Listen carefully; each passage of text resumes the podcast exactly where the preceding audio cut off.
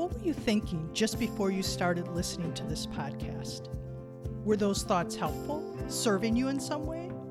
Or could they have been getting in the way of doing what's important to you?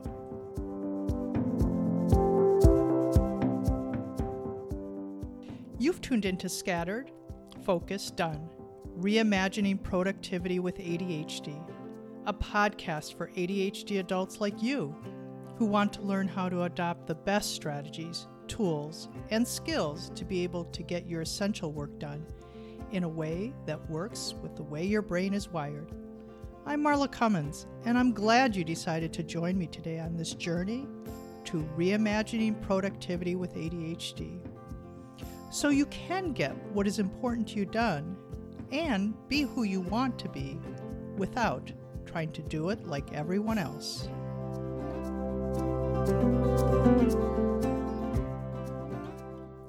When you think about your ADHD related challenges, you likely first think of your need to get better organized, follow through on your commitments, control your emotions, communicate better, etc. Right? True. When it comes to managing your ADHD, you likely need to upgrade your skills, learn new strategies, and adopt new tools in these areas and others. But there's another area that can help or hinder you in managing your ADHD that you probably haven't given enough consideration to upgrading, and that is your thoughts.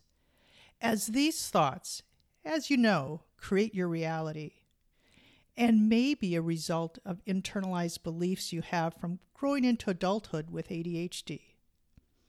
But really, how often do you ponder how your thinking impacts your ability to be successful? That's what I'm going to invite you to do as you listen to this episode. Because as you know, you really should not believe everything you think. Yes, I know you've heard this before, but because your thoughts can either help or hinder you in reaching your goals, it's especially important for ADHD adults to consider and alter their thought patterns if need be to be able to reach their goals successfully.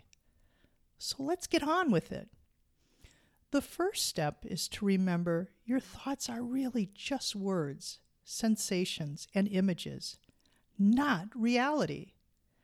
But when you take them as reality, fuse with them, they can cause you pain. Yet this episode is not about helping you get rid of your thoughts. You can't do that. Just like you can't stop thinking about the pink elephant in the middle of the room. Right. Rather, my goal is to help you learn how to lessen the impact of your thoughts so you can take effective action, which is to act in alignment with your values and goals. Whether you were diagnosed with ADHD as an adult or in your younger years, you've likely heard some variation of the following messages throughout. Why can't you pay attention? You're moving too much. Stop, slow down. Let someone else have a term. Stop talking. Don't you care? And because these were not balanced, perhaps, with positive messages, the negative messages inevitably won out.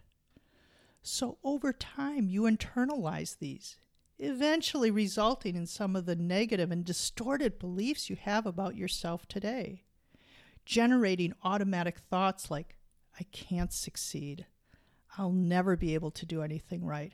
I'm always screwing up.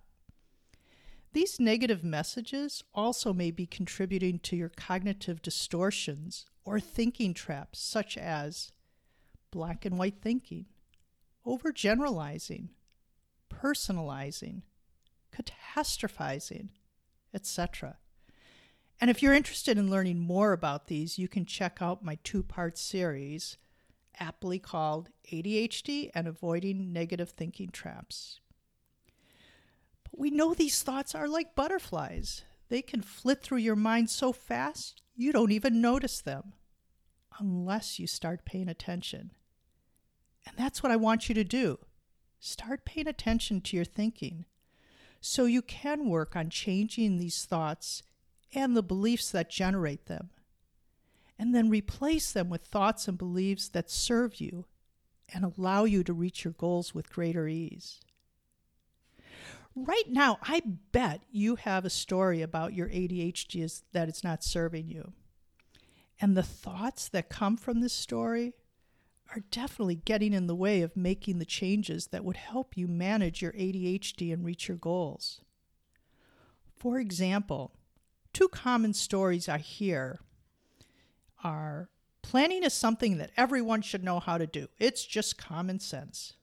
Another one is, I know what I need to do, I should be able to follow through. And at the core of these stories is the belief you should be able to plan and follow through on your own without help. Sure, being independent and self sufficient can be good in some contexts. But while I bet you are willing to help others, you may not ask for help as often because you think you should be able to do it on your own. How's that working out? As an adult with ADHD, you know planning and following through may not be your strong suit. But this script, this story, whether conscious or unconscious, could prevent you from, from reaching out for help from family, friends, or professionals when you need it. Because you have the thought that planning is something you should know how to do, because it's just common sense, right? While persisting toward reaching goals is a common challenge for ADHD adults. The stories and thoughts you have might be making it even harder. Not convinced yet whether your thoughts get in your way? I know one of your goals is to procrastinate. So let's consider this hypothetical situation with Sue. Sue does not feel that she is particularly successful in her career. She also has a wicked case of the imposter syndrome. So one day, when her boss asks her to make changes to her report, she thinks to herself, He never likes anything I do. I can't please him. I'm going to fail at this job and get fired. And then, after she thinks this, Sue avoids working on the report, even though it's due tomorrow morning. After all, what's the point when she believes she can't do anything right? Why try, right? And she also just wants to escape her uncomfortable feelings and thoughts. I bet this sounds vaguely familiar. Trying to avoid uncomfortable feelings is not uncommon for many ADHD adults. Well, not uncommon for many people.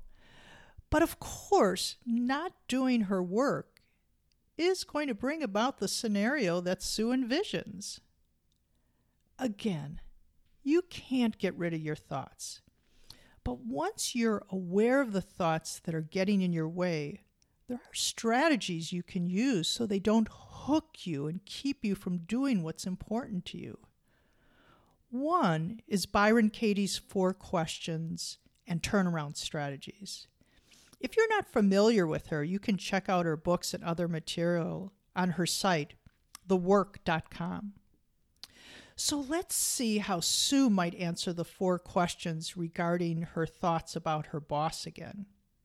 Again, remember, she thinks to herself, never likes anything I do. I can never please him. I'm going to fail at my job and get fired. So, step one in the four questions is to ask, Is it true? And Sue might answer, Yes, it could be all true. So then she would go on to step two, which is to ask the question, Can you absolutely know that it's true? And Sue, in this hypothetical situation, might answer, No, I just started this job two months ago, and I haven't had a lot of feedback but he hasn't told me he doesn't like my work. And I think I'm doing okay. I'll know more at my 90 day review. And also, so far, my colleagues have told me they really appreciate my work. So then, after answering the second question, she would go on to the third question, which is How do you react? What happens when you believe that thought? And Sue might answer, I feel like giving up, like I want to crawl in a hole, and I stop doing my work. So then she would go on to the fourth question, which is who would you be without the thought? And Sue might answer, I would not feel like I'm going to fail every time my boss asks me to change something. I would be able to continue working, and I wouldn't feel so stressed and overwhelmed. I would remind myself that if he didn't like my work, he would just tell me. The four questions are useful for sure by themselves, but you could also go one step further and use Byron Katie's turnaround strategy. To do this, you turn the thought around to explore whether the opposite is true or even truer than the original thought. Not every thought you have may have a turnaround, but when it does, it can be pretty powerful. Consider how Sue could turn around the thought she has about her performance and her boss's feelings about her work. The opposite of he never likes anything I do and I can never please him could be I never like anything I do. I can never please myself. Another turnaround could be he does like some things I do, and I do please him. Sue, in fact, could find plenty of examples of her work she doesn't like and doesn't meet her standards. So, is she projecting how she feels about herself onto her boss? Huh. Sounds like that may be part of what is feeding her thoughts. She also found examples of work of hers that her boss does like. Again, if your interest is piqued on how to use Byron Katie's, Katie's work, check out thework.com. Acceptance and commitment therapy is another place you could look to for strategies to defuse, not get hooked by your thoughts, so you can stop struggling with them. Stay in the present moment and accept, acknowledge your feelings and thoughts rather than avoiding them. If Sue were to use the ACT defusion exercises, she might, one, tell herself, I'm having the thought that he never likes anything I do. I can never please him. I'm going to fail at this job and get fired. She could even go further and tell herself, I notice I'm having the thought he never likes anything I do, etc. And then she could take the thought and sing it to the tune of Happy Birthday.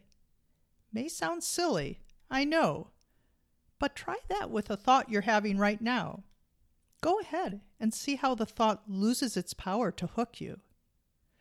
She could also say the thought out loud in a cartoon character voice, like Mickey Mouse. And the last one I'll share with you is she could take 10 deep breaths as slowly as possible. And then she would notice the sensations as she inhales and exhales. As you practice and experiment with some of these strategies, you'll begin to notice how the thoughts that do not serve you have less of a hook on you. But I'll say it again, in case you forgot. Remember, the goal is not to get rid of your thoughts, Though, the more you practice the strategies I suggested and others, you may find they visit less. Well, you certainly don't want your thoughts to hook you. They may, of course, be sending you a message. Maybe you do need to take some action. But before you do that, make sure you interpret the message of the thought so you can act on those that really are true or at least have some truth in them, so you can take the action that's right for you. So, in Sue's case, maybe she does need to have a conversation with her boss.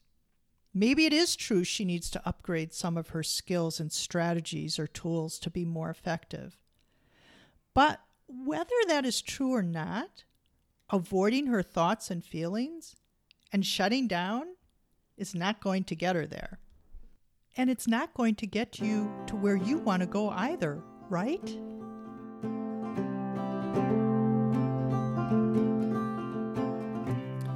Yes, the thoughts may not entirely go away, but once you can name them, the ones that don't serve you at all, send them on a nice long trip. I'm thinking Tahiti.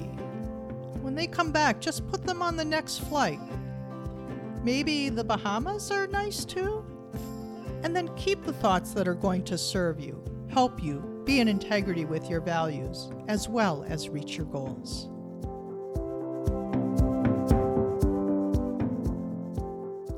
That's it for now. I'm really glad you joined me and stayed until the very end. If you're interested in learning more about my work with adults with ADHD, please do check out my website, marlacummins.com. Of course, if you've learned a thing or two from today's podcast, which I hope you have, please pass along the link to anyone else in your circles you think might also benefit. And until next time, this has been Scattered, Focused, Done. And I'm Marla Cummins, wishing you all the very best on your journey to reimagining productivity with ADHD.